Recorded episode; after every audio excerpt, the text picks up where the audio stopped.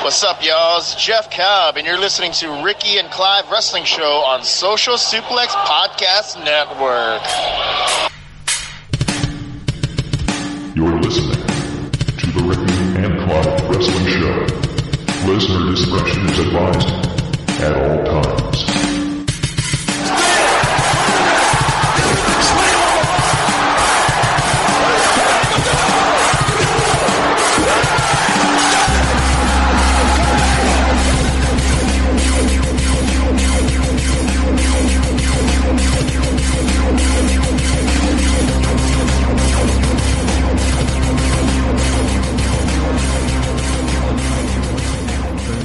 Listening to another episode of the Ricky and Clive Wrestling Show, part of the Social Suplex Podcast Network. My name is Clive, and I'm joined by the returning, uh, the not bitter, the, the placid, and thankful for having someone like Rance as a friend in his life, Ricky.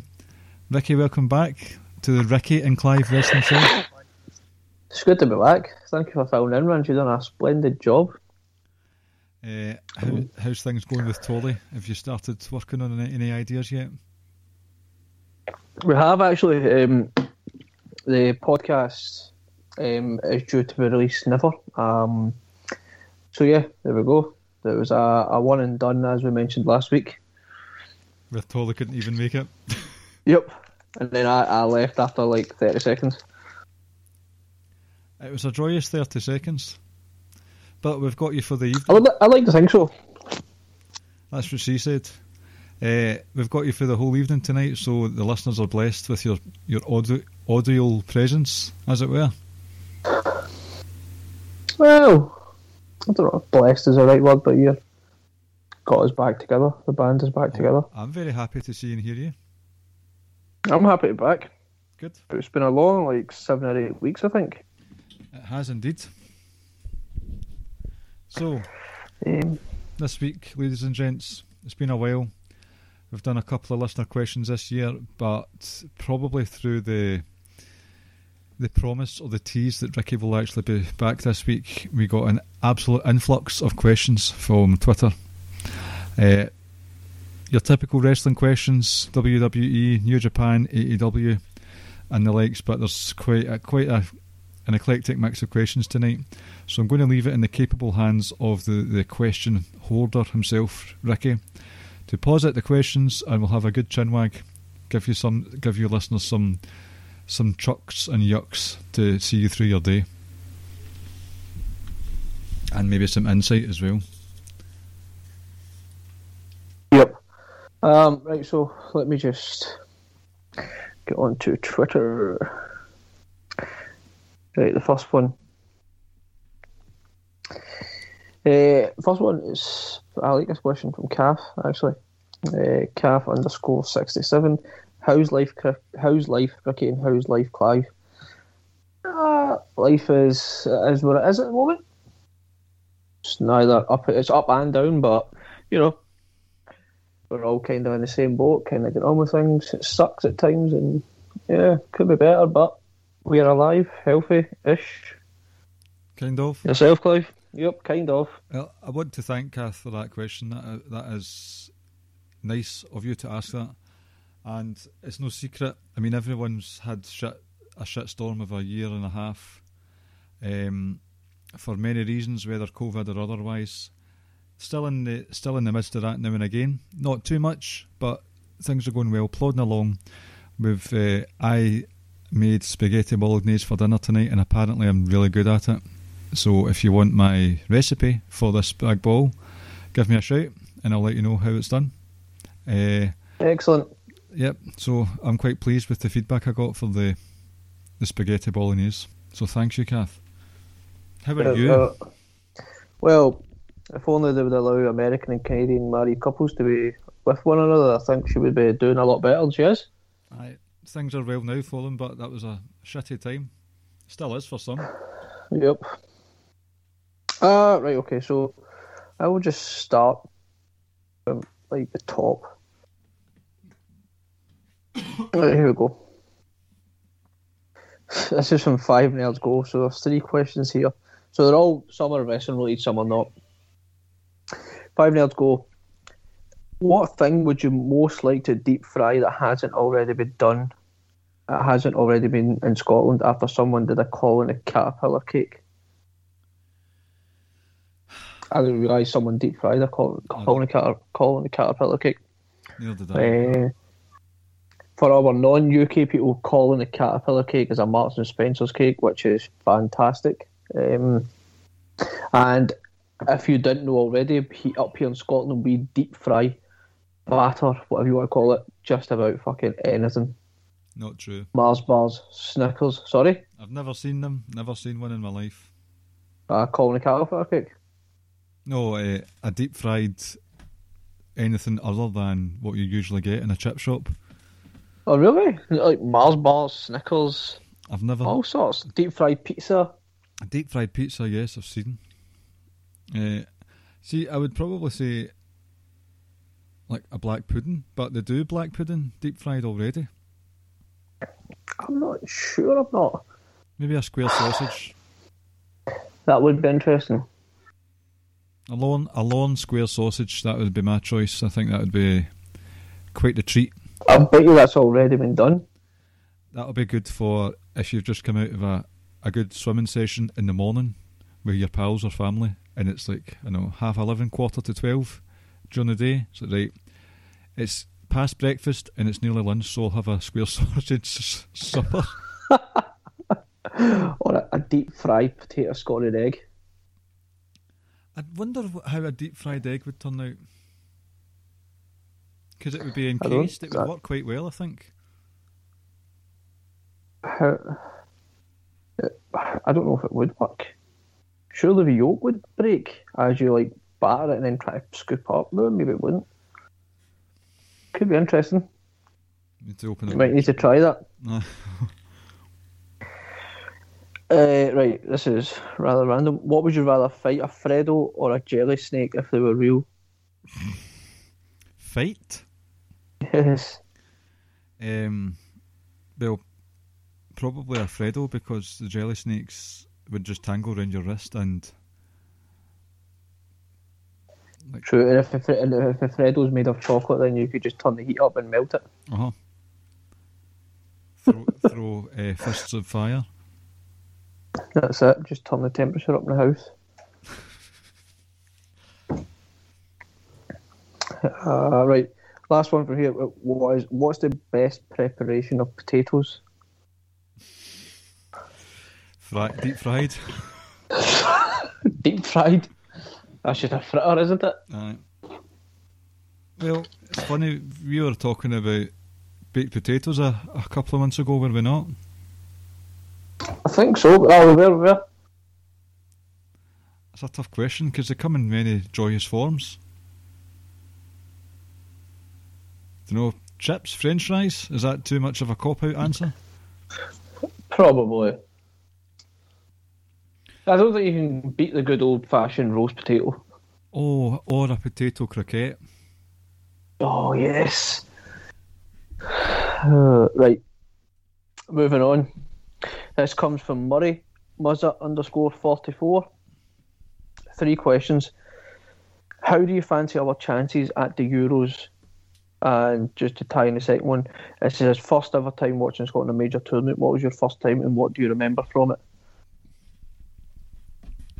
Eh, how do we fancy our chances? I think we can get out of the group. I think that Croatia game is huge and it's going to be the last game.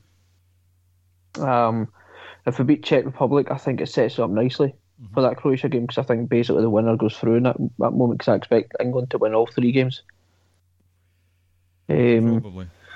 but I no, I definitely fancy our chances to get through the group. Uh, I think I think it's a decent it's a decent team.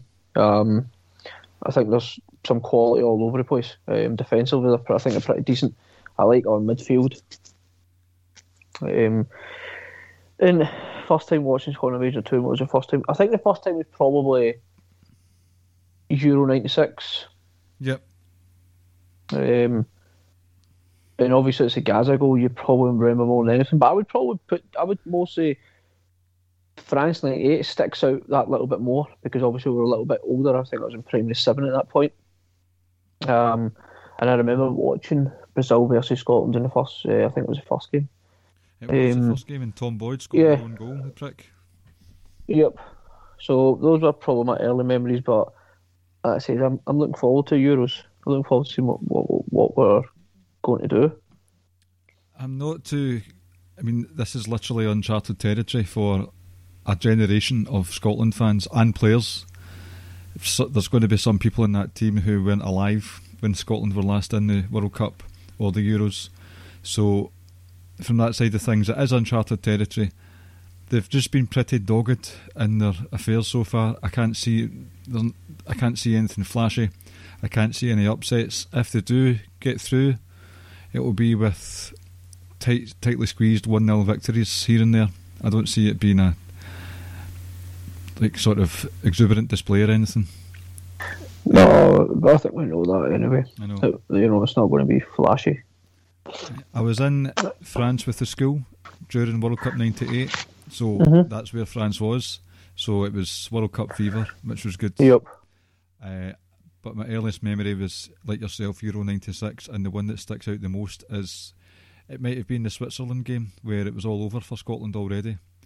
So it was basically just an exhibition, and I went out to the ice cream van for a family to get some cones and whatnot. You know your your individual fags and ten p Yep. mixers. Um, The good days. and then I heard people shout from a nearby house, so I sprinted back to the house and saw that Ally McCoist scored a wonder goal. Uh, I remember that. So that's not, not exactly the earliest memory of Euro '96, but the only decent one. And and that Uri Geller uh, claimed to bend the ball when Gary McAllister took a penalty against England. Mm-hmm. Bastard. Yeah, I remember that. That's. And then they literally went up the other end and scored. I think. They did. That was that was Gascoigne's goal. Yep. Um, right, so Murray's final question is a wrestling related one. Um, and he asks, What do we think of Andrade's debut in AEW and what type of dream matches uh, do we look forward to? I felt the debut was kind of flat, I'm, not going to lie to you. I really didn't think. I don't know if it was handled well or whatnot, but I just felt it was really, really flat. Really flat.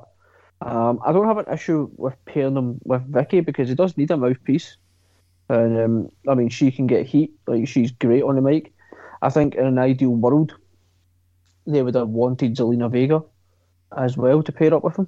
Um, but overall, I felt it was flat. But moving forward, it's just going to be so good to like to watch some of his matches. Um, really looking forward to. He's obviously facing Omega. Um, I can't remember exactly, but it's coming up soon.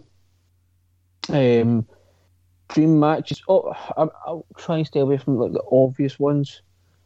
Um, I would really like to see him against uh, the Bastard PAC. Oh my word! I would, I, I'd really like to see that. Um, like I say, the obvious ones, obviously, what to see the likes of Omega, Mox, etc., etc. Um, but PAC comes to mind straight away, if I'm honest. That's a very good shout. I didn't see the the debut. I do question the having him with Vickie because yes, he needs a mouthpiece. Yes, heel heat. But what what happened with her and Nyla Rose? That just fizzled out very very quickly. So do they hold stock in Vickie as a manager? And if not, why pair him with a very very good signing? I don't know. I like Vickie. Oh, don't get me wrong, Vickie's great. Just I'm not. uh, They don't. They don't match well. They're not a good match together. If I'm being That's honest. why I think they been banking on Zelina Vega. Uh, I think it's a great acquisition for AEW because yes, you've got a lot of luchadors and very highly highly skilled wrestlers, but with skill, with those highly sk- with those high risk spots, there's been an awful lot of injuries, an awful lot of botches. Uh, I don't think Andrade is botched material. I think No. Andrade is very, very technically sound, hardly ever makes a mistake, and I think he could as a result of that, if the AEW is all about the work rate, then fucking fire him right into the main event spot instantly. because I, his matches with Omega, they've got the AAA title. Uh, I'd just fire him into the main event scene instantly. He's a big, big get for AEW. I wouldn't do it instantly because I feel like they've brought in some high profile people only to have them lose like their first significant match or feud. Fair Not enough. a fan of That's that. a good point. Um, but like I say, the guy is just as close to his perfection as you can get in the ring. I'd agree. So, and the fact that we don't have to go out our way to try and watch him on a weekly basis as well, which was nice. So, yeah, um, it's an awesome signing.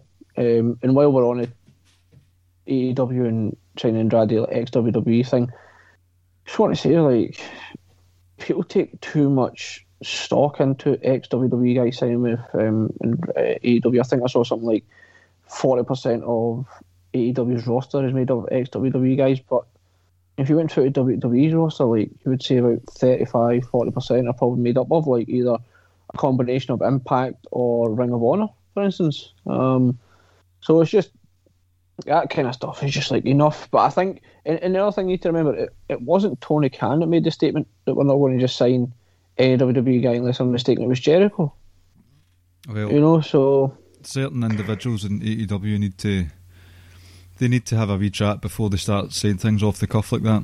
Oh, that is it. But I, I, I don't take much stock into a lot of things that people say anyway, because you're like, do you know what? Like, a day later, such circumstances may change. Uh-huh. You can turn around and say, we're not signing any of the XWW guys. But what if Roman Reigns walks out tomorrow and, and is a free agent? You're not going to go out and get him, and vice versa. You know, somebody like Omega walks out of AEW, like, you don't think WWE are going to be banging on his door. See, I see it differently with it. Yes, AEW have signed a lot of ex WWE guys, and I do find other faults with AEW that I don't understand why they're not picked up on more. But with the ex WWE talent, WWE have had so many wrestlers under their umbrella. Like it's only natural that any of the any of those let go are going to be in other companies. Like they've had, think of the ratio for these wrestlers compared to other companies. It's huge. Like at one point you were talking 200 active wrestlers in their rosters combined. Mm-hmm. So no wonder, no shit Sherlock that you're going to have ex WWE guys in AEW. So the comment from Jericho didn't help matters, of course. But this, these things happen. It happens. Uh, wrestlers are let go. They still want to wrestle. They're a big enough name within the IWC, which AEW is a market towards. It makes perfect sense. Some of the ones are a bit strange, the likes of Big Show and Mark Henry. Like, surely they're in their winding down years. But with regards to all the names coming in, not much of an issue. Just a, a growing when it comes to the slagging off WWE stick shtick. Mm-hmm. Um, right, okay, look. Let's move on. Um, next question comes from the one and only It's Ray Cash. Just, Rance. just the one from Rance. Um, I think he's got a couple in here actually. Um, what's your take on the Alexis slash Shayna storyline on Raw, and your take on horror and wrestling in general? Clive. Right. The Alexa Bliss story. This thing going on is not for me. Just because it's an offshoot from Bray Wyatt. Get well soon, Bray. And it's just, it's. I like it when wrestlers go into deep stories and all that. It's just one that I'm not enjoying. And I think with regards to horror within wrestling, it's a fine line, and I think it worked better way back when. Uh, when, when, especially when kayfabe was a big deal.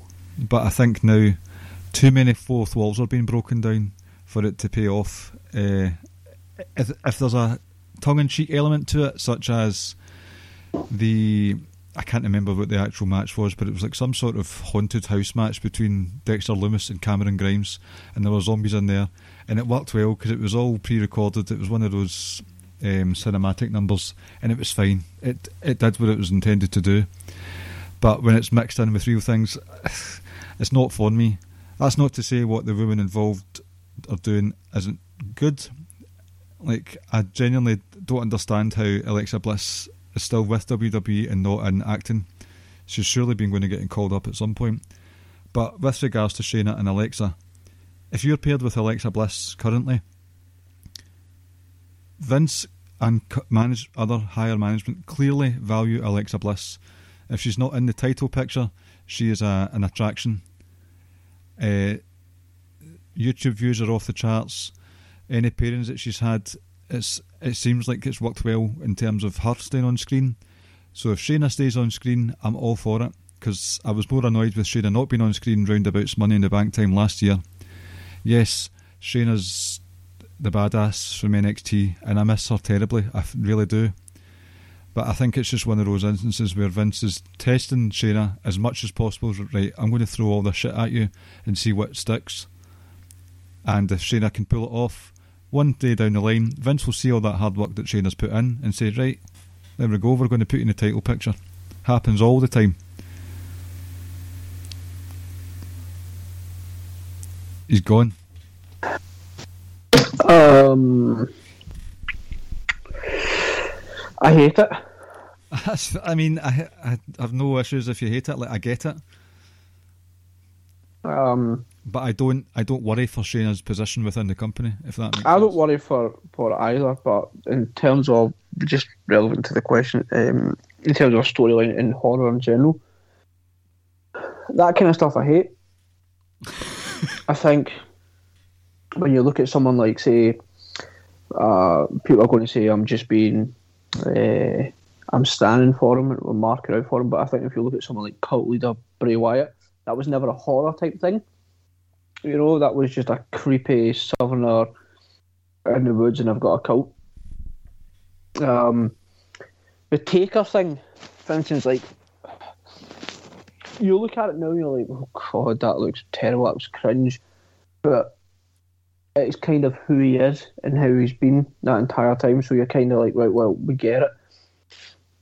I think if I was, so let's say, 25 years younger or something, I would be all on board and be like, oh my god, that's so scary, like, what the hell, you know? Mm-hmm. So I can maybe admit that it's not targeted for people like me and you. But just that kind of stuff in general, like, nah, doesn't do it for me. Um, like, could you imagine someone like Papa Shango nowadays coming down with the, the you know, holding out like the skull and suddenly someone's like exactly what happened with Shayna, it's kind of like, oh my god, suddenly, you know, they lose a limb like we used to do. Um, the boogeyman. yeah, so like I say, it's just not for me. Just not for me personally. Aye, I'd rather. I'd obviously rather. I'll be honest. I thought uh, Shayna and Nia Jax's pairing them as a tag team. I was actually rather invested in the whole women's tag team division for a good couple of months before and after WrestleMania, thanks to my uptake of SmackDown viewing. And I thought the women's tag team division was swimming along nicely. Lots of contenders, lots of clearly laid out, fleshed out tag teams. Uh, I had no problems with it, even with Reginald coming in and um, sowing seed seeds of dissension within tag teams. No problem with it at all. And I thought it was quite a d- nice dynamic between Shayna and Nia Jax. So to see that and then see the the Alexa Bliss Lily carry on, not my cup of tea. That's fine. I'm not I'm not a regular viewer of Raw at the moment anyway, so it's it's not something I'm going to shout to the rooftops about. Yep. I haven't watched Raw in a long time. Same here. Same. Other other than maybe catching bits that might interest me. Uh, moving on, got a question here from at PC Tunny. Who have we all, who have you got for Euro 2020? Okay. And he's got a hashtag Germany. Um, difficult to see past the French. Mm-hmm that front three of Mbappe, Benzema, Griezmann. Benzema is Benzema is the um, is a game changer right there. I think he takes them from being, in my opinion, like I would say favourites to. It'd be pretty stunning if France don't win it now, type thing. Um, and then I think if you look at defensively, like so Varane, Lucas Hernandez, um, Kimpembe in there as well, uh, and then mid the midfield, um, Kante, Pogba, Tolisso, maybe Rabiot, like Pogba and Kante and Kante, Pogba and N'Golo Kante together, like that's just that's just phenomenal. You're not going to get much better than that. French, the French, although I'm not going to rule out Portugal, um, that front four, in a sense of front six, well, front four of Portugal, Ronaldo, Jota, Silva, Bruno Fernandes all started tonight. Neves started. You got Dias and uh, centre back, Cancelo, Cancelo potentially right back, um, Patricio in goal. So Portugal are in with a real shout and I think England will go very far. I, I think England will reach a final actually. Well, I'm always a big fan of the German squad. They're a very industrious machine, and I, especially under um, Joachim Löw, their way of playing is exactly the kind of football that I like to see. Just driving forward. It's like it's the equivalent of watching a rugby team play football, if they could play football, if that makes sense. Just always driving forward, always together. So they're a very industrious machine. But France, when on form, are a very well oiled machine. They're very slick but industrious, and I think that gives them the edge. However, uh, keep an eye out for the Belgians. I'm just going to say that every every international tournament, keep an eye out for the Belgians, because a few years ago they had a really good youth setup, and I think it's just a matter of time before they all reach their prime and shock some people. You heard it here first. Yeah, um, I think the Italians are a kind of sleeper team. I think they're always a type sleeper type team, but um, you know, it's difficult. That says the Dutch, unfortunately, don't have Van Dijk, don't have Van de Beek, so that's a big blow for them. But. It's just so difficult to see past um, the French. I think just looking at the tables, you're looking at well, England will play um, I think who did England play potentially in the quarters? Sorry, um, they're in Group C, aren't they? England. Are we in? Are we in C or D? What are we in again? Oh, the number, the group numbers, I couldn't tell you. But anyway, I said I expect if I'm going with French number D, I'm going with the French. Um, definitely going with the French. Sacre Bleu, Ricky, Sacre Bleu. No, that's it. Um, I'm just looking at the fixtures right now, actually. So the group winner of D will face the runner up in F. So we are potentially for England. We could be looking at say England versus either Sweden, Poland, or Slovakia. Like I said, so I expect them to go through quite comfortably there. Um. So, yep. Uh, yeah, I'm going with French. Going with French. You should put a bet on. I can't imagine odds will be that great. Group E winner. So after that, see, it could be England and Spain after. But actually, I think England, England will reach final, and I think it could be England and France. Back to the 15, 1600s we go. Yep.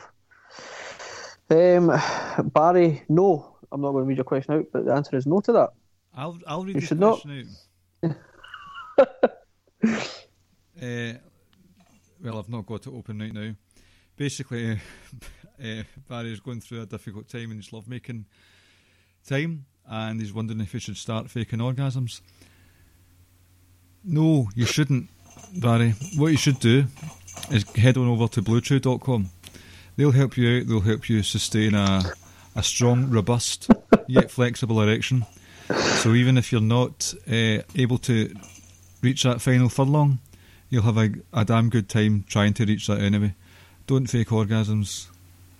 Uh, there's there's the hashtag. That's that's the hashtag that I want to get trending this week. Don't fake orgasms. It just ends in it just ends in guilt on all sides. Moving on. uh, Rance asks another question um, at It's Ray Cash, and he asks, "Is wrestling better off with or without crowds, and why?" Hmm. Bit of both. Yes, I was thinking that. I think I've enjoyed watching a lot of the matches without fans, but then when you saw the fans at AEW and then WrestleMania as well, you know, you're kind of like, oh, that's amazing. And same with football in a sense as well. When you saw the fans, you're like, I've actually forgot what it's like now, and you kind of forget how good it can be at times. Um, maybe even if they'd done fans at just pay per views only, I, I don't know. Yeah. All the big Um, four. I don't think there's a a definitive right answer there um, for myself, if I'm honest. You're, you're right. I agree with you. There isn't a definitive answer because, yes, especially things like NXT takeovers, where like it's a very smart, heavy crowd, and they'll eat up anything you do, and it works really well for them. Um, or the WrestleManias or the SummerSlams, which is the sort of the cool kids WrestleMania, where you get the matches that you want and all that. So, from a wrestling, from a sort of pomp and circumstance side of things, I would say you do need a crowd. It's better with a crowd, especially for specific moments. But it's a very hard ask to say that some wrestlers have not benefited and increased their their own character stock greatly during the, the silent the silent arena era or the sort of sound studio era. Talked about it last week. Roman Reigns, the tribal chief stuff, when that started, that would not be where it is today if we didn't if we weren't able to hear that quiet, menacing dialogue between uh, that he directed at Jey Uso in that first match, defending the Universal title, uh, and everything that led on from that. We would not have got that if we had a crowd. So I'm always always thankful for that because, like, genuinely, this is one of the best world's like main event title runs I've seen in a maybe ever. I don't know. That's that's a lot of that's a hot take. Maybe not, but it's very superlative in my opinion. Uh, you wouldn't have seen the the greatness of Bayley's descent into utter madness over the last wee while. Uh, Sami Zayn's descent into madness with all the, the shouting and the barking. Uh, Asuka in the sort of springtime, summertime. Nikki Cross in the springtime, summertime. A lot of these wrestlers thrived without a fan, without any fan in attendance. So it's really hard. I mean, the Dexter Lumis thing during the springtime last year, not even any fans at ringside, if it was extras or trainees. The, the whole Dexter Lumis gimmick worked really well with nobody there at all. It just added to the sort of claustrophobic silence he brings to everything. So it's a really hard question to answer definitively, but Yep. it's a good talking point, and it's one of those ones you could say who works best without. Yep. Um, right, moving on. Quite a few more to get through. This comes from the one and only Tolly himself at Rain Counter. WWE brings back the hardcore title. Who are you picking as your first badge of challengers to establish the division? It's a tough question because It is because I wouldn't bring the title back. no, it's because there's a twenty four seven title just now, Yeah. Well, I say that's scrapped, right? but I wouldn't bring it back because I think it'd be such a diluted version of what the original actually was. Aye, it would be like Yeah. these fucking. Uh, For obvious reasons, I'm not saying I want to see people like being ripped from limb from limb and you know taking headshots and all that, but it just wouldn't be, it wouldn't feel that hardcore in a sense. I think just no, I wouldn't. But to answer it, um, I'm just trying to think who would fit the bill. hmm. And I don't want to give it to just people who are like, oh well, they've got nothing to do. Like, I kind of want some of them to fit the bill.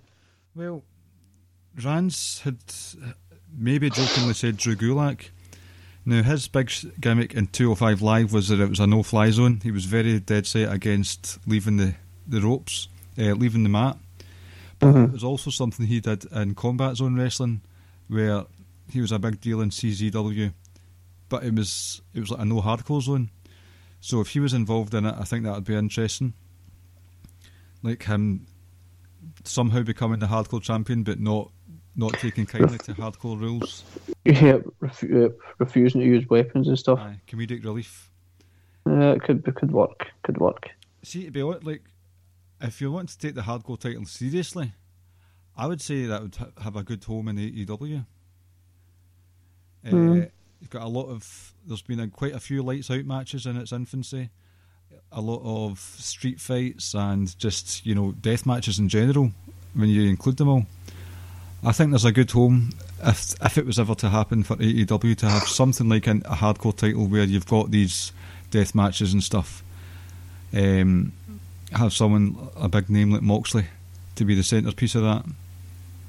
And it's Yeah. it's got an audience there. Like people do dig these hardcore matches. Definitely, that's a good idea. Actually, a good session. Um, moving on. This come one comes from the boss, um, Mr. Jeremy Donovan at Jeremy L Donovan, one half of Keeping It Strong Style. Any thoughts on Shingo's title win? I mean, that will be mostly directed at me, I guess. Well, I- I And then will- says, speaking of titles, when will there be a defence of the Quiz Time Championship? It's been way longer than 60 days. And then I, I am Caleb B. Chimes in and says, I agree, Jeremy. I have a question. Why is the RNC contingency protecting the young boy? listen. First of all, Caleb, you're shouldering into these championship contentions more than Charlotte Flair, so just simmer down, pal. Okay? To be fair, I think I've had several conversations with him saying, yep, you, you will get you on for a title shot. But there's a one-on-one rematch, and we'll look at it. There is, there is, there is. We'll get there eventually soon. Um, thoughts on Shingo's title win? Uh, right, if you want a definitive breakdown of the entire show, go please go listen to Keeping It Strong Style. Of course. Uh, I think they had was it Chris Samson Samson on this week. I think I've not I've yet to listen to it. That's it's, it's just kind of been chaotic for me this week. Uh, I've not listened to any podcast this week. Um, they only come out on Wednesday mornings for us now, though, so understandable. What the Keeping It Strong Style? No, it, it- it's out. I saw it popping up in my my um, my notifications.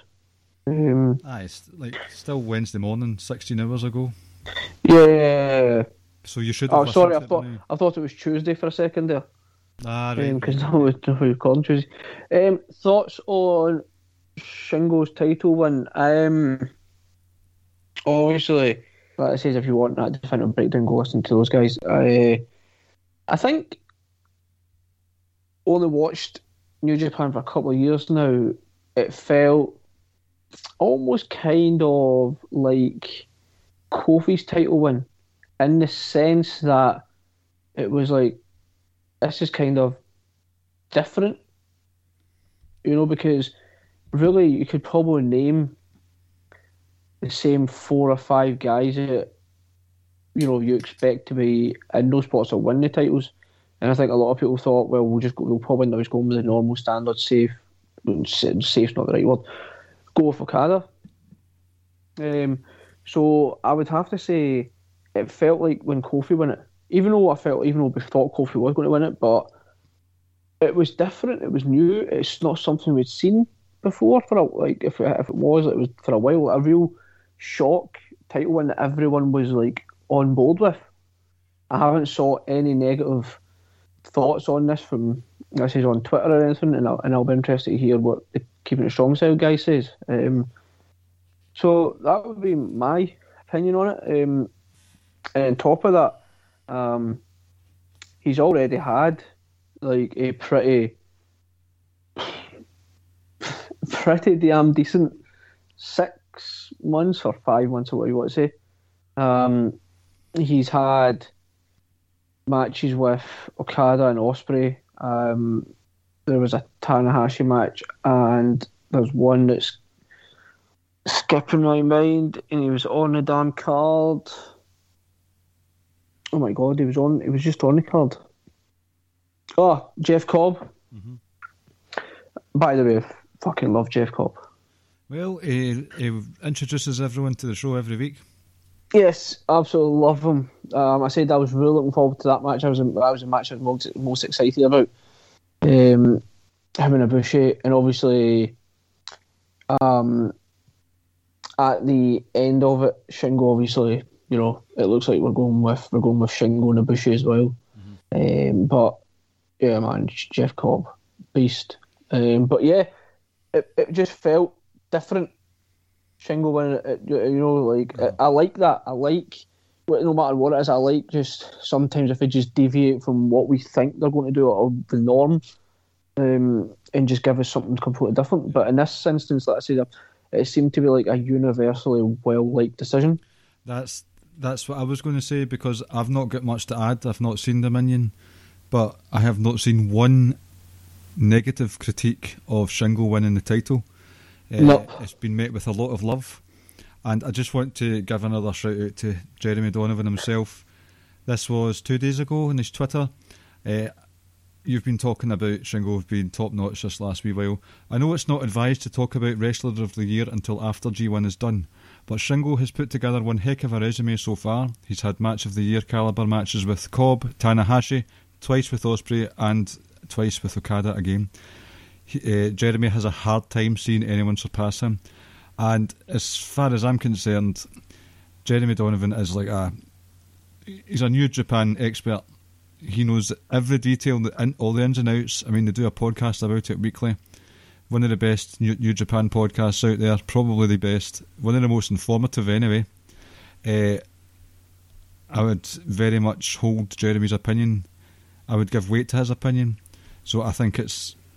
It seems like a very happy decision all round to have Shingo as the champ.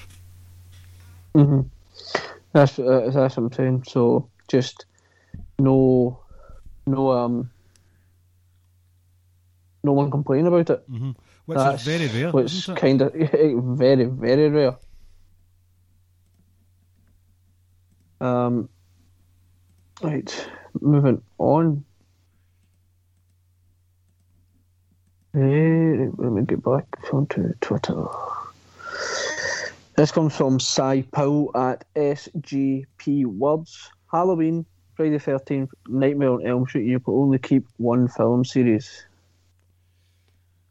oh, what was it? Uh, Friday the thirteenth. Uh, yep. That's uh, a no-brainer for me. That is the Nightmare on Elm Street series. Yeah, I would agree. I'm not. I'm not a huge Halloween. No, neither am I. No. Uh, no. I don't. Like, this guy just casually walks, and yet no one seems to be out sprinting him. yeah, that's that's that suspension of disbelief that there's just that one thing that I can't get by with these horror slasher flicks is when they're walking and they still catch up with them. Uh, I've never been a huge Halloween fan. I know Barry, the the one who's having a bad love life apparently right now. uh, he's he's obsessed with Halloween. It's not my maybe that's what's affecting his love life. Ah, he's too busy trying to picture Michael Myers when he's at that sweet spot. yep. Uh, but if you got rid of the series of Nightmare on Elm Street, you would get rid of the third the third instalment, which was all these victims to date had were in a mental home, and they were all trying to stay awake for like the whole film. And at the end of the day, if you've got a bad guy who gets you in your dreams, you are fucked. Yep. Uh, Freddy Krueger, he gets he gets doesn't get a lot of praise these days, and I think that's unfair. Freddy Krueger's a fucking excellent baddie, horror baddie. Do you remember um, Candyman? Yes, I've, I wasn't a big fan of the original, but I really want to see the remake or reboot, whatever they're doing. Mm-hmm. Hey, right, moving on. Got a Sam here. A Sam here. A question here from Sir Sam, Sam which I want to keep as the last question because I I, I really like it actually. Okay. Um, moving on, we've got two questions here from one and only Doctor Smalls, aka Kyle Moores. Um, what cool things are both your kids into right now? And the second question is, he says, and for a wrestling question, where should Buddy Murphy go next? And what would you do with him if you ran a federation? Hmm. Hey, what the kids into? Um, eldest is absolutely obsessed with football at the moment. Obsessed. Right. Um, and the younger one is just just a maniac. In fact, he he likes football as well. Actually, he, he he's always a goalkeeper now. Um, but he's overly dramatic. As soon as the ball touches his legs, because he broke his leg a while ago, touches his leg and he decides my leg's broken again and hobbles away. so, Only to be seen running at 100 miles an hour trying to steal some sweets from somewhere. It sounds like that fucking. What's that Brazilian player's name? The wee arsehole. Neymar. Neymar. you knew who I was talking about. sounds like him. Uh, and the second question, what would you do with Buddy Murphy? I wouldn't mind seeing. I would have liked to see him in the G1. I think that'd be pretty cool. Um, I think he ends up in AEW though. Um, I think he's wherever he's going to go, going to watch him. Definitely, I think he's just that damn good, and I think WWE. I, I rarely say WWE dropped the ball on people because I think that's just overused, but I think they did badly here because he's just he's phenomenal in the ring. Aye. He really, really is. And I get a lot of people say, "Well, you know, guy can't speak and all that." I get it, but you know, his wrestling stands out above a lot of people's. Aye. So, yeah, I could see him. I hope he doesn't go to places like no offense, but I don't want him going to like Impact or um, NWA or anything. Um, yep. I think he could find himself a nice home in AEW, but like I said, I wouldn't mind seeing him in the G1 or in the Super Juniors. Super Juniors. Um, so yeah, like I said, let's hope he doesn't um, end in some promotion. It, it's difficult to. It doesn't suit him. Um, yep, exactly. Yeah, out of those releases last week, Buddy Murphy was the one that hurt the most. I didn't have much in the way of joy during his um, Blake and Murphy run in NXT. Thought it was decent enough, but the this was around the time when I was doing the columns for 205 Live on WrestlingHeadlines.com. Like I followed Buddy Murphy as a singles act from the beginning. Put in some absolute bangers with Kalisto of all people. Uh, I'll never forget his series and especially his. Uh, I don't know. Staff Alley. I I don't even know what it was. It was a hardcore match or a no f- no DQ match or something, but uh, basically it ended up being a stairs match with Mustafa Ali, and that was just a, an absolute work of art. Yeah, I think, and I know people might laugh at this, right? But I mean, like, whatever, it doesn't mean anything. But he's without, he's like on that, he's Mount Rushmore of 205. Like, oh, when you used to talk about 205 and how great it was, like, I think straight away three people come to mind, and it's Neville slash PAC, Ali, and Buddy Murphy. Aye, I would say those three and Gulak. Uh, Gulak for different reasons, but those three for their work rate. Um, so Buddy Murphy getting canned was that was a sore one personally. Uh, I've always enjoyed Buddy Murphy, uh, but and it's I hate saying it, but he's just not got anything else going for him apart from Beast Wrestling. So with that in mind, I think the best place for him would be New Japan, because if he was to do a thing like a G1, he could just turn up, wrestle, put out bangers against a plethora of opponents, like all of them basically.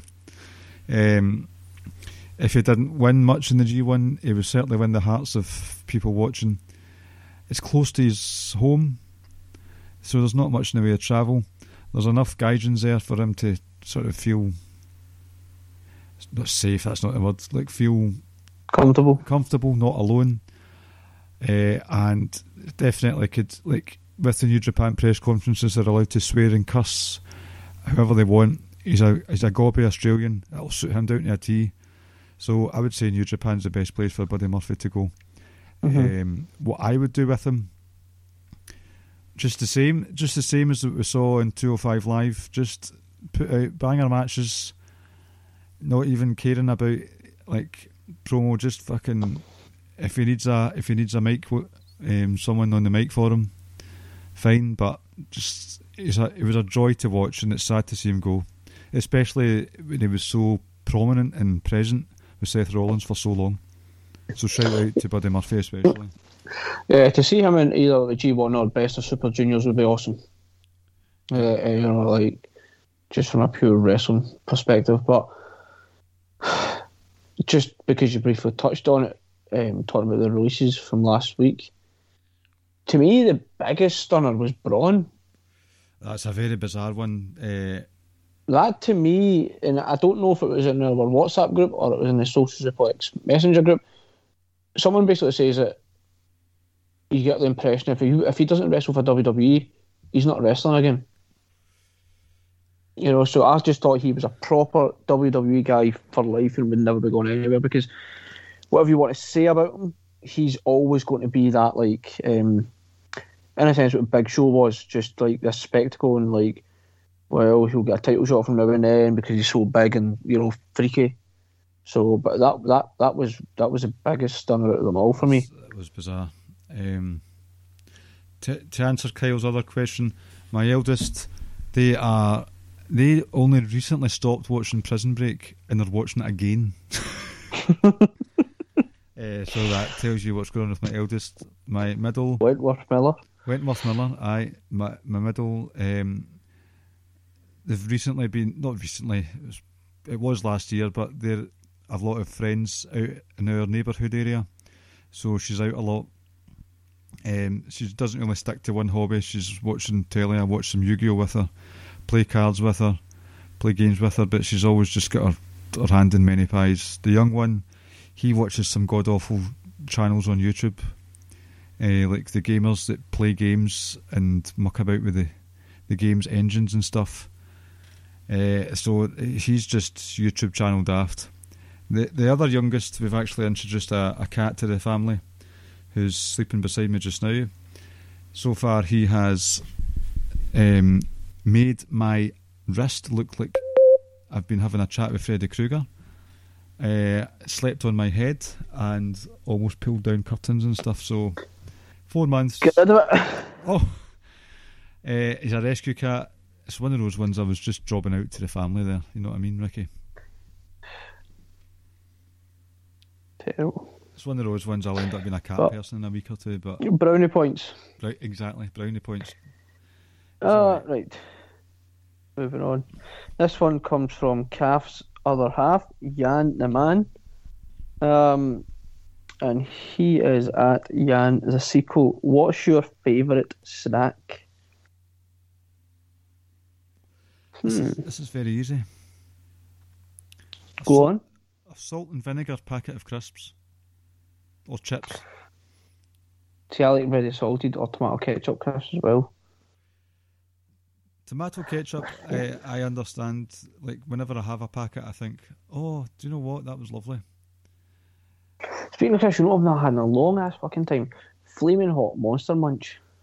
Neither have I. Right, but my favourite type of snack? Hmm. I do like grapes. Right? Um, and currently, I'm obsessed with Laffy Taffies. I ordered two boxes from Amazon like a couple of months ago, and I and I, I came out. I was in a shop earlier on, and I noticed them, and I bought like twenty of them. Do you know what's really nice, actually? I've changed. Well, I'll always revert back to a packet of salt and vinegar crisps. And when you're talking about the best biscuit, look no further than an Empire biscuit. But recently, uh, I've been having like we we sort of kid-sized bowls of blocks of extra mature cheddar. So Right. like you, c- I cut the cheddar up into the size of dice, like small dice, like a dozen or so, and then a, a handful of salted cashews. So Mhm. the salt goes onto the ch- extra mature cheddar cheese, and you've got that slight texture crunch with a cashew. Ricky, delightful. Interesting. You know what I actually like as well right now? And the the Foxy's biscuits. There's Foxy's jam and cream. The classics. Uh, no, not the classics, but it's just it's so what it is. It's um, like a vanilla cream with a raspberry jam right in the middle. That sounds. That sounds a a biscuit like either side. Viennese whirl, kind of. Uh, but, yeah, it, it kind of looks like it, but it's not. Mm. Same same color, maybe a little bit like kind of sort of same concept. So Ah, food. Ladies and janitors, uh, cheddar of your choice cut into the shape and size of dice, along with the, an equal amount of cashews. D- delicious. Salted cashews, of course. I do like Greek yogurt with grapes, some dark chocolate, and some nuts in it. Sounds lovely. Lovely.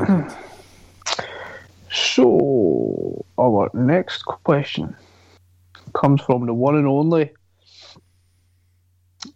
Mags at Podfather Mags. Oh, oh, oh, Magrington.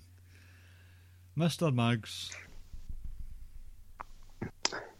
With all the political turmoil, the only one from the last couple of weeks that, you know, I'm still on good terms with. with all the political turmoil, constant environmental crisis, the population is fractured as ever, and seemingly no light at the end of the tunnel. What's your favourite cut of steak? That's directed at me, I believe. That's an easy, quite easy answer, but go on. Well, listen, I have tried every variation. I've tried medium, rare, well done, and I've even tried just good old fashioned frying steaks. I've tried mags with a frying steak, and steak is just disgusting. Like full stop. It's one of the worst meats out there. Yeah, I, sometimes I've, I'm listening to other podcasts and they're saying, "Oh no, this is how you do a steak. This is how you do a steak." Do you know what you do with a steak? You fling it in the bin and shoot the bin. That's what you do. No, a medium rare steak. Um, I do like the ribeye, but I would have to go with, without a doubt, um, a medium rare rump steak. Then I believe, I think, is the rump not the the backside. It is. Now, if you know Ricky, Ricky- Oh yes. I am an ass man, and this is where Caleb would have his Billy Gunn thing, and we should have we should have had it play in the background. If you know me, it should come as no surprise to you that my favourite steak is the favourite part of the meat is from the ass. Cannot beat the rump. I actually had some rump steak uh, the other week. Fantastic. I just maybe I've just not maybe I haven't had it right. I tried it like we had frying steaks and it was my suggestion we do a food plan like a week ahead so we can sort out the Mhm. shopping the shopping list. And my wife, um, she cooked it extra for me because I think I thought to myself I can only handle well done, and it felt like I was chewing a bike saddle. That's because you had it well done. So maybe I'll have it one more chance, one more. I don't know when, I don't know where, but I'll have one more attempt at a steak, and then one week I'm going to just like put out a video on Twitter destroying mags specifically for this question. Love you, Mags. Hey, the good man asks another question. What's your favourite hidden gems on Netflix? Have you got any? I, I, I like I like Queen of the South on Netflix. Right, Um, I don't know if you ever see it, saw it, or heard of it. uh, I've I've seen adverts. I think there's actually adverts on the illegal NXT stream that I've got. Oh, is there? Aye. I, yeah, I actually liked um, Queen of the South, and I don't know many people have actually watched it. Um, I'm trying to think what else there is on Netflix that I watched that was like it was pretty decent. Um, I mean, you can you can give your answers if you wish, but I'm just trying to think.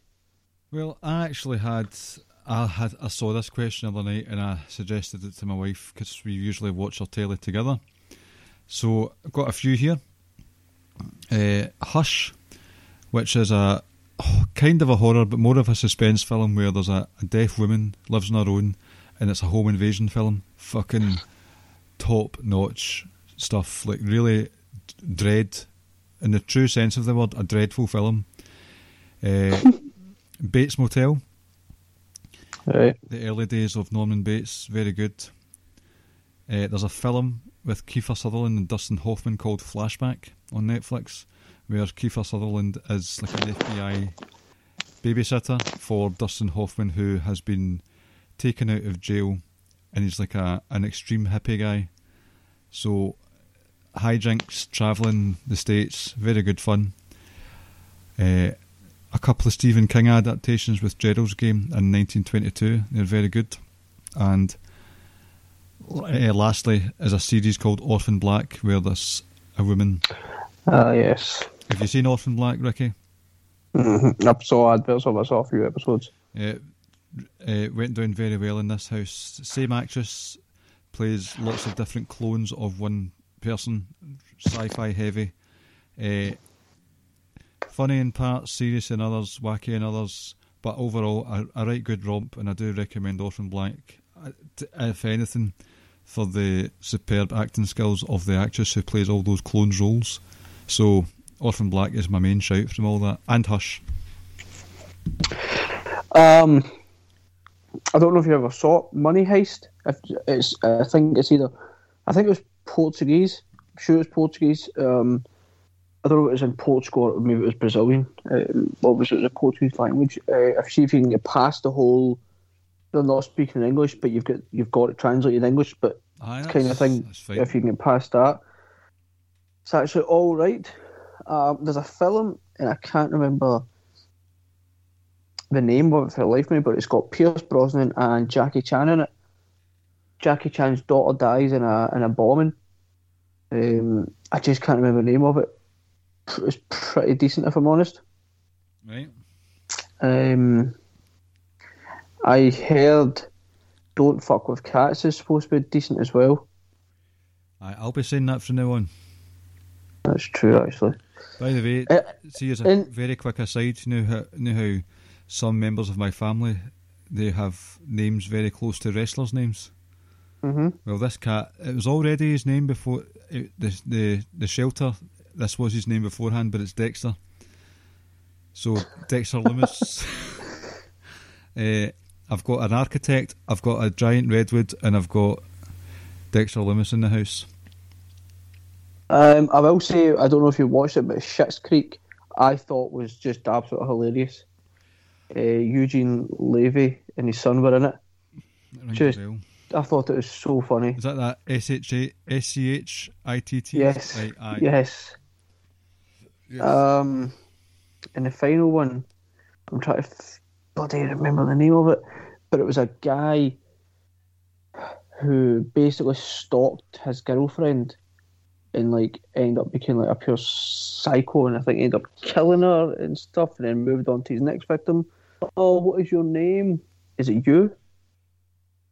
Might be you. I thought that was remember pretty you decent. talking about this actually. Yep, you're right. Um, so there's a few. Right, we have a another one from Clive. Sorry, Clive from Rance. So he's got for Clive. What's your favourite '90s sitcom and why? And for Ricky, what's your off-season Super Bowl pick? Can't pick Philly. Fuck, I wouldn't pick them anyway. Eh, on you go, Clive.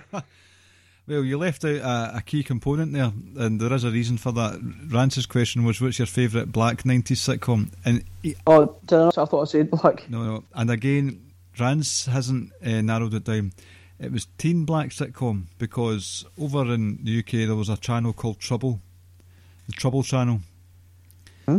like your usual sort of kids TV shows like Heartbreak High. Shout out to Sam and any other Australian listeners. Heartbreak High is what Dawson's Creek wanted to be but failed at miserably. Um, Trouble TV had you know Hang Time, City Guys, Moesha. Uh, I know that Nickelodeon had Kenan and Kel and Sister Sister. Uh, Meet the Parkers, In the House. God, honestly, I was. In the house. You remember In the House? With Oh LL my god! Oh, that was fantastic. Yep. Uh, in the House with LL Cool J, Hanging with Mr. Cooper, uh, the Steve Harvey Show, Oh, which was uh, Family Feud's very own Steve Harvey, who was a saxophonist stroke music teacher in a high school. mm. like it's very very hard to pick an absolute favourite because uh, in my teens absolutely loved coming home to watch all that stuff on Trouble. Kenan and Kel's right up there, though. I think- childhood memories as sister, sister. I've got one you never mentioned. What? Everybody hates Chris. It's never. I don't know I've if that was 90s or not, though. I think that was actually later on on Channel Five over here, one of the, the main channels. But I never. I thought I liked that. the wife watched that and she thought it was good. Uh, but in terms of teen black sitcoms, I think I have to go for Kenan and Kel. Have to. But just the genre in general is absolutely wonderful. Love it. Fresh Prince Yeah. as well. Fresh Prince, yep. Fresh Prince is up there as well. Ah, right, so Super Bowl pick. Everyone says Tampa, but I'm not sure. Well, go for Denver. Den- see if Denver got Rodgers. I think it's. I think it's them. Alright, here we go. If. If I think I think if no major injuries take place, I'm going to say the Dallas Cowboys. Well, if uh, Sean Waltman was playing and they ended up in the finals against Denver, then the other team would win because of the Bronco Buster. oh Christ! Just, we should end the show on that. No, that was great. You should be impressed that I know that they're called the Denver Broncos. I know. I thought I said the Denver Broncos though. Oh, that's great. So those are my picks. This, and, and you like this question. Um, from Rain Counter, Tolly again. Favorite penny sweet. Oh, what a what a question! And I think that's very much for the UK audience. I'm not sure if Americans, Australians, they had the phenomenon that was you go into A a, ten p packet of a ten p mix. It's like you go into a, your local newsagents or your grocers, uh, your convenience store, and behind the counter they had small sweets like candy, foam candies, and stuff like that. And it was an absolute highlight of the childhood. There's no doubt about it. I've got two contenders for my favourite penny sweet. It's either Mhm. the shrimp Okay. or the rhubarb and custard thing. Oh no! Right, so I think cola bottle right straight away. Everyone loves cola bottle, right? I don't like the pink and blue one. Um, Now he's talking from experience Gems, here mm. because Ricky, Ricky's worked in a, a shop. my dad owned a shop and I worked in. I grew up basically in a shop in a corner Yep. shop. worked- Uh, so in between, while being attacked either with knives or being racially abused, I would have my face and penny sweets. um, just those three. Yes, that's how it ever took place. Um, this is so difficult. Do you remember? Now, I think it was cherry flavour. I don't know if it was cherry. I can't remember. But they had a little bit of sugar on it, and they were white with like a pink wee top on it. The tip of it was pink. I can't remember the name of these. Say that again. I think it. So it was it was like ninety percent of it was white, and then at the top it was just like a little pink touch of pink, and it was covered in sugar. Do you mean the things that when you ate them they dissolved instantly? No, what are they? I don't know what these are called. Uh, Campinos. Kind of like, like kind of like these. Right? I'll send you it. Right, send you the photo, and you tell me. When we were younger, they were shaped slightly different. And so I'm about to send you it right now on WhatsApp. So it's not Campinos. No.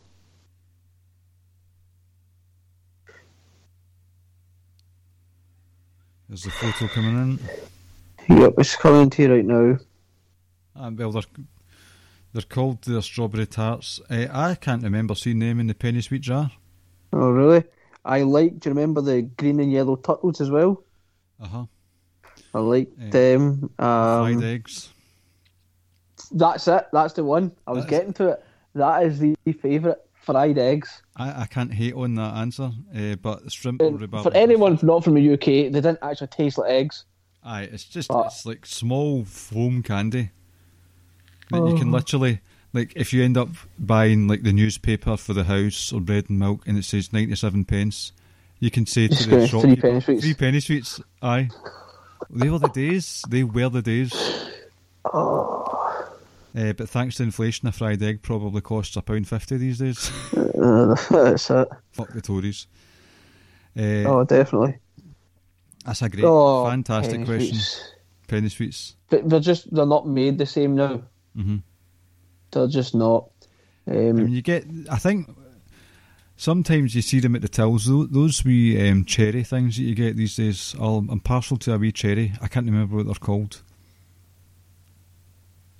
I know what you're talking about. Just wee cherries, the size Mhm. of like a two pound coin or something. I'm trying. I'm trying to think what else was there. I like um, wee foam banana as well. They were good actually. Do you know what I'm a fan of? A lot of the shops, newsagents, and grocers and stuff have those stands that have a packet of sweets for thirty nine pence or three for a pound. hmm Yes, yeah. they they are so good.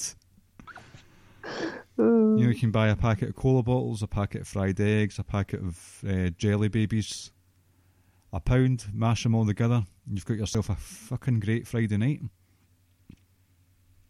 I agree. I'm just trying to think if there's anything else that I've possibly missed. Um, no, I think I got the ones that I liked. Did you know there's these um, dolphin shaped, uh, not penny sweets, are like 10 or 15 pence, and they're like turquoisey um, coloured, and they are fantastic. No, I've not heard of these. Oh, they're great. But I think I'm I- I'm going with the fried egg. It's uh, it's populous choice that one. That definitely was a staple of your childhood. Fried eggs. the sweet. No, I think that's it for me actually. Okay. What a question. Uh, it was. Uh, right, we have two more. Do you want to answer this final one? Because I have no idea who this person is. I ask the question because I want to address this. No likes, no nothing. We don't know who in the next wrestling. How badly has the women's evolution ruined wrestling? Yeah, uh, I saw that one and I didn't like it. I usually like the questions just to acknowledge that we've got it. Um, I can't remember who they are. This person. Look at the last, literally the last two episodes we just did, where we did a deep dive on the four horsewomen. We share no common ground with your question, I'm afraid.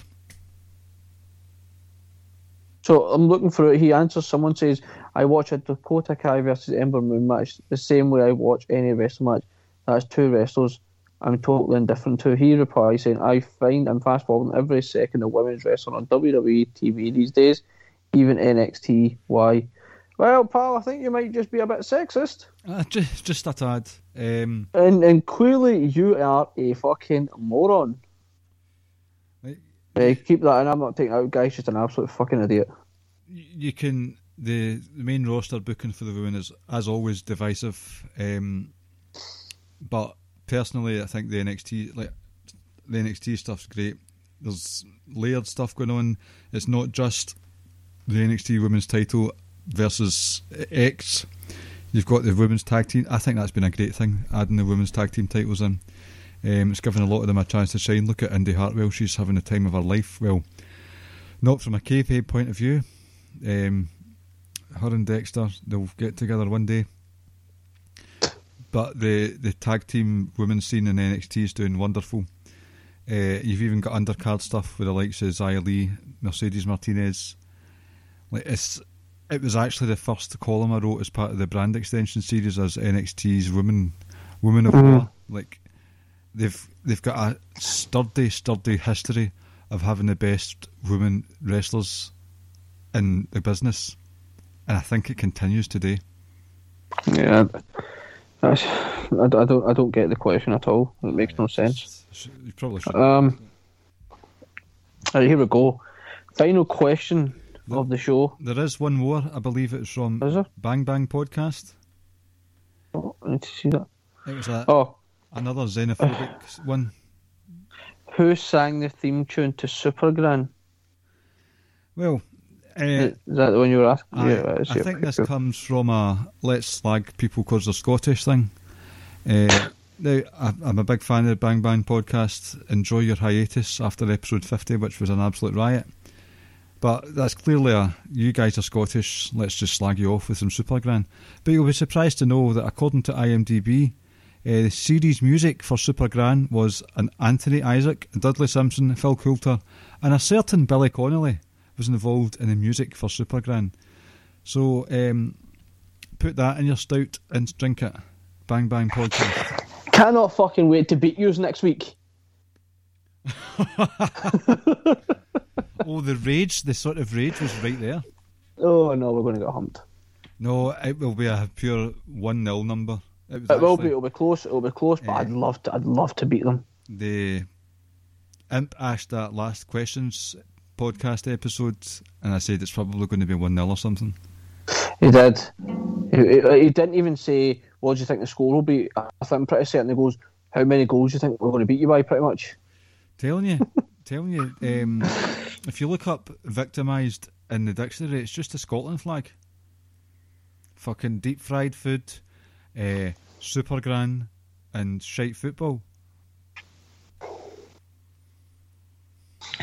Oh come on, Scotland! Don't let us down. Well, can you let us down? We have no expectation.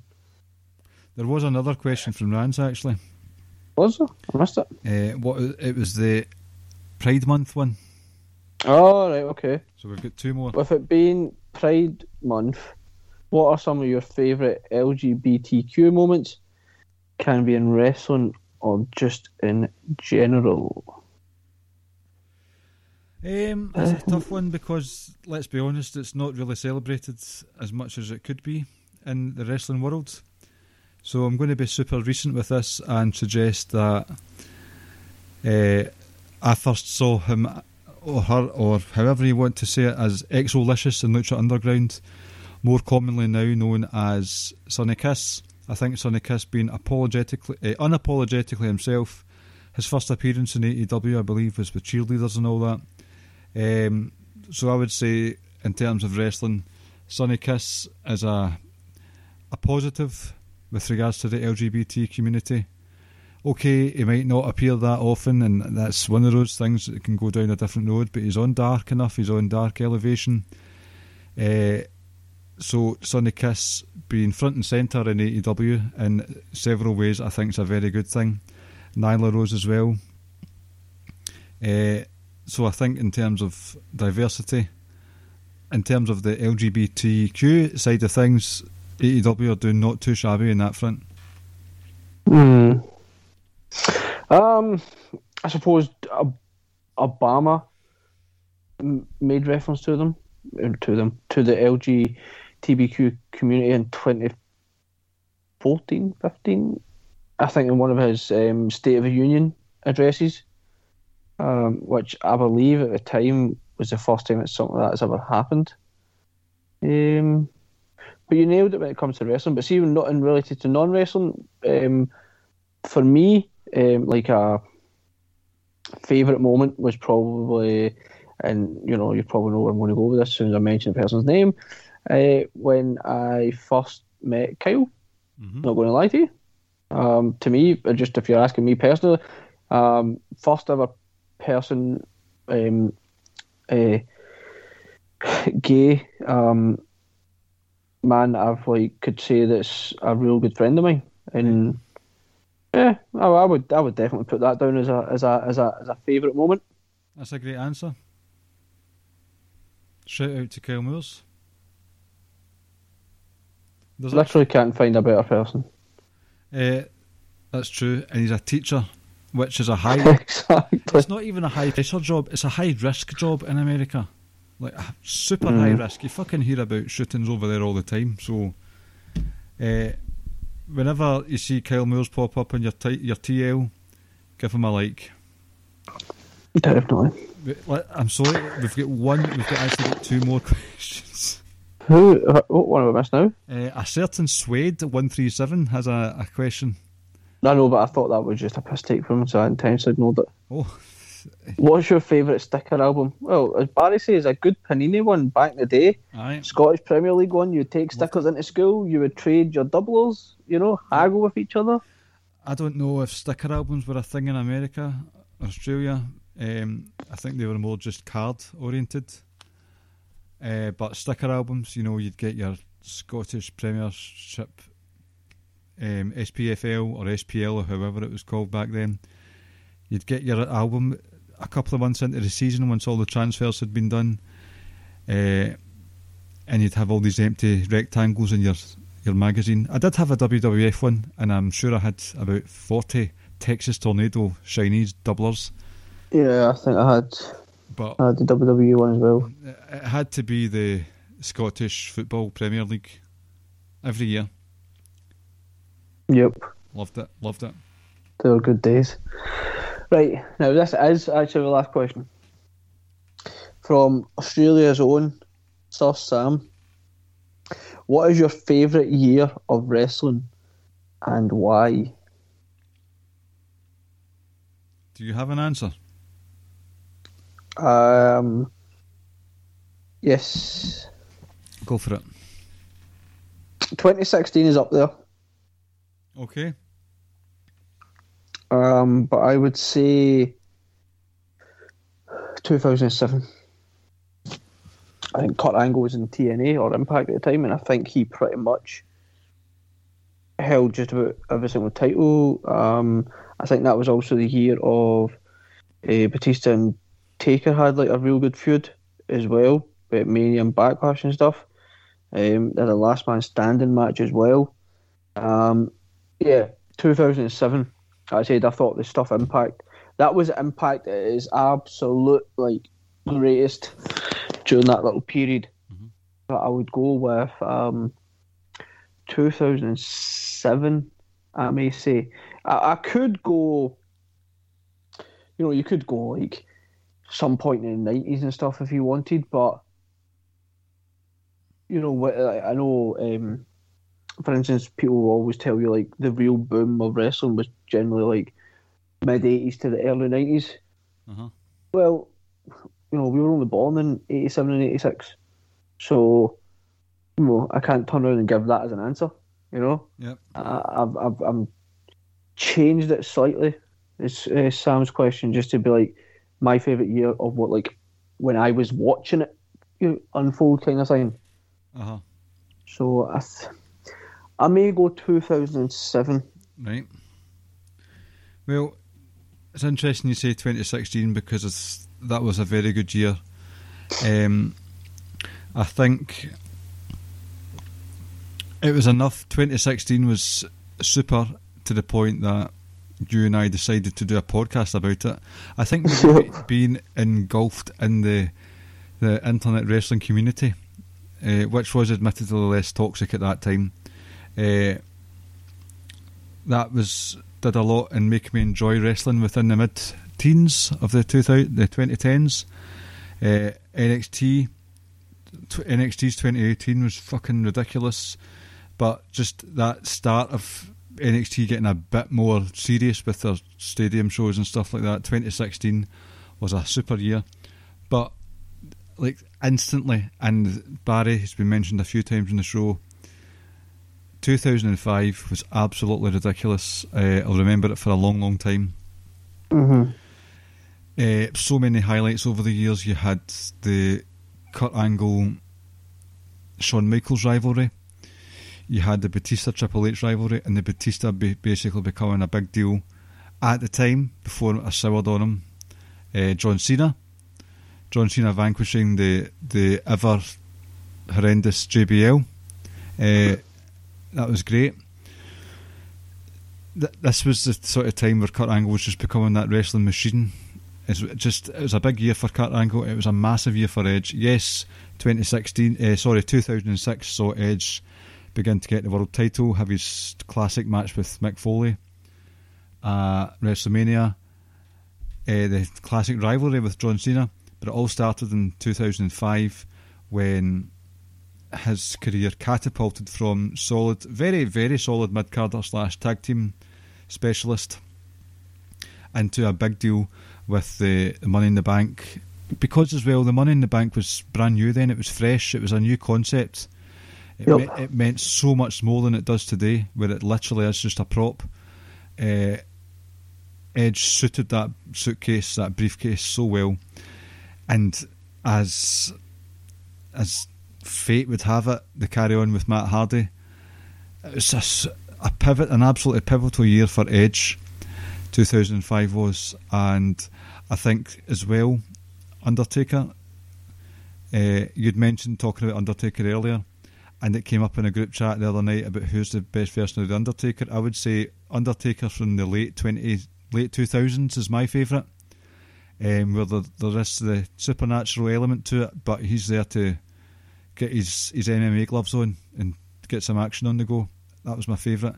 So 2005 with the Randy Orton Undertaker stuff as well. Just so many classic rivalries over those 12 months. Um, it's it's a it's a year I hold very fondly in my heart. Eddie Guerrero, Rey Mysterio as well. Just many many top notch rivalries, top notch matches. Uh, look up and down those pay per views, you were guaranteed an absolute screamer. Even random ones like Big Show and Kurt Angle and JBL at the Royal Rumble for the WWE title was a fucking screamer of a match. Um, the, obviously, the Kurt Angle and Shawn Michaels WrestleMania match, a monster of a match. The Triple H, Batista, Hell in a Cell, Eddie Guerrero, Rey Mysterio ladder match, the Hell in a Cell between Randy Orton and Undertaker. Just so so many fond memories. Um, I wouldn't say they were my formative years, but it was a time where I'd not long turned 18 and there was a lot of, let's say, experimenting going on in terms of recreation. So lots of fun times. uh, and I associate those fun times with wrestling. So 2005 by a long stretch. It's a good old weed days. I don't know what you're talking about, mate. Uh, The Zoot days. yep. Just cannot beat that. I think last point for me would be like I think you kind of forget just when you think about it, the mid thousands in that general three four year period was actually really good. Like I just whenever I whenever I used to think about it, I used to always just think about oh Super Cena just destroying everyone. But if you get past that and you start to look into it a bit more deep, you're like, Do you know what? There's a lot of good stuff happening at that time. Oh, uh, an awful lot. I know that was your favourite, um, the ruthless. Ruthless Aggression. aggression. Yep. Although, I've, 2000, what a year that was. Hmm Especially if you just isolate the pay per views. Like the two WWF's pay per views in 2000, they just they were all unbelievable. Like there was all something to talk about. So you get the Street Fight at Royal Rumble, the Hell in a Cell at No Way Out, the TLC at WrestleMania, Rock and Triple H with Austin coming back at Backlash, the the uh, Iron Man match at Judgment Day, Undertaker coming back as uh, American Badass, hmm King of the Ring, uh, Kurt Angle making a name for himself, and that epic moment. I know that you were a fan of Undertaker chokeslamming Shane McMahon off the top turnbuckle through the commentary table. Fu- fully loaded with Triple H and Jericho, an absolute beautiful uh, last man standing match. Then SummerSlam, another TLC into the equation. The the the whole Edge and Christian Dudley's uh, Hardy's stuff going on to the autumn fall season. Survivor Series as well, and Armageddon with the infamous six way Hell in a Cell match. 2000's pay per views were top notch. Yep.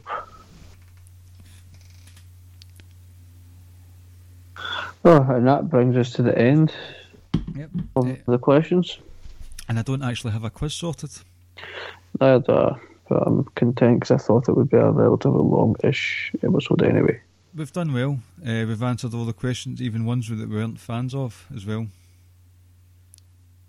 But with that in mind, with one of the questions we got, and with us not doing a quiz, shall we work behind the scenes on getting the rematch sorted between young boy Josh Smith and Raymond Cash himself, Rance Morris?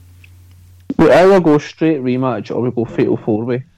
I, I think it's only fair that we go for a rematch and then do a fatal four way. That's fine. Uh, because somewhere down the line, and I'm serious, we need to do an elimination chamber formatted quiz. I like that, and, I, like I said before, I think we were on with keeping it strong style. If when someone's eliminated, they get removed from the call. or, you know, to be nice, when someone's eliminated, we can use their questions. But then you need to think of questions like on the spot. No, they'd have them in the bank. Either that or they would get fucking chucked off the call. I know, but I can tell you right now, Caleb wouldn't prepare for it because he's he he's winning the fucking thing and he knows it. And I also think Josh wouldn't because Josh Josh would back himself. I think Rance and Jeremy would be um, very efficient and would do it, but would also back themselves. But I think Caleb, especially, would be like, "Fuck that." the arrogance would come through. Despite what he says, he's going to win that shit. Aye, when I'm telling you right now. But I think a straight on one on one rematch, in terms of the Booker's integrity, we have to honour that. That's fine. That's but not a problem. When it comes to Caleb, yes, he's got some memory on him, but he's more concerned with um, shredding those LBs right now. Uh, his mind will be elsewhere. No, it's not. It's not because he still talks about it to this day. Like about getting his rematch. What what rematch? Who do you think you are, Charlotte? No, sorry, his title shot. Aye, exactly. Funny, funny Caleb story. Caleb texted me uh, last week, and it just sums Caleb up. And he was like, um, "Just want to check in on you. Felt I've not spoke to you in a while. Um, what's been going on?" And I think I hadn't actually spoke to him in about a week. Um, and he was like, and I replied back saying, "Oh, good. In fact, you know what? I haven't spoken in a while." I was like, "We should set up a." a call for later on whenever you're free. To which Caleb replied basically saying, "No, fuck that." Absolute so you you have regular like basic phone calls with your American friends? Um, I do. I mean, I've not I've not had a phone call with some of them in a while. I think the last time I had a phone call might have been with Rance uh, a few weeks back. Um, but I speak to Kyle now and then on the phone call as well. Um, text Rob and Carl privately. Um, speak to Caleb. I was actually Caleb phoned me. I think it was best probably about six, seven or eight weeks ago. He phoned me as well. I think he was in his car and he was driving. I was on the phone to Caleb for about 10, 15 minutes. Yeah. I'm not, um, I'm not one for phone calls in general. I've not spoke to Josh in a while. I mean, Josh would actually reach out and call each other as well on well, Messenger. Um, we'll need to, uh, once we'll a month and stuff. Need to phone the champ soon anyway. But I'm not one for social phone calls. Uh, my social life is what like my social life is WhatsApp, and I'm happy with that. Uh, yes, I do a lot of phone calls at work, so apart like. See, I'm the opposite. I'm the opposite. I'd rather just phone someone and speak to someone for 10, 15 minutes rather than dragging a fucking conversation out all day long. Fuck that social interaction, man. That would freak me out. Kill you. Aye. It's a small talk. I, I can't go small talk. Like when you're in a barber's, it's like, you working? You working during the week? Are you going anywhere on holiday? Nice weather. No, I know what you mean. I cannot stand that shit. Oh, you're just getting a haircut? Aye, what do you think I'm doing? oh, right. Right. It's people. been good. I'll leave the plugs to you, though, obviously. Yep.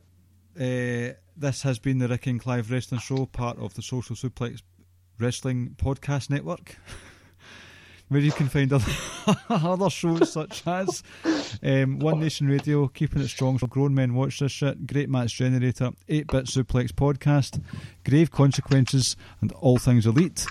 Um, give us a five star review on the podcast app of your choice, or podcast catcher, or even applepodcasts.com if you can.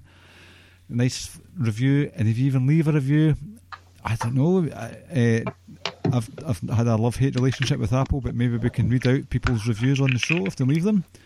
Um, you can head over to socialsuplex.com where you can get those podcasts. You can also get columns and you can get them sent directly to your email inbox if you press the subscribe button. On the show notes, you will see hyperlinks to our Pro Wrestling Tees page where we've got some t shirts from the, the, the chaps involved, our logos and whatnot. Uh, there's also a page where you can donate. Uh, if people want my spaghetti bolognese recipe, it costs you a fiver up front. So send a fiver into the donation page. He's uh, Ricky's laughing away there, uh, and I'll send you the thing. Telling you honestly, if I make twenty pounds, twenty sterling, the greatest of British pounds, I will give you a, a standalone stand-up podcast with wrestling jokes. It will happen if there's twenty pounds in there. Uh, and, and folks, if you want, if you want, if since Clive's giving out recipes and stuff, I can give out recipes as well if you want.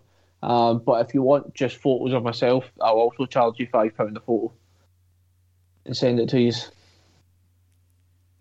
Are these over and above your uh, Facebook? Yes, absolutely. These will be taken especially. So these will be even more fap worthy than your Facebook posts. Will be more what? Fap worthy. oh. Oh, horrible. You are not horrible.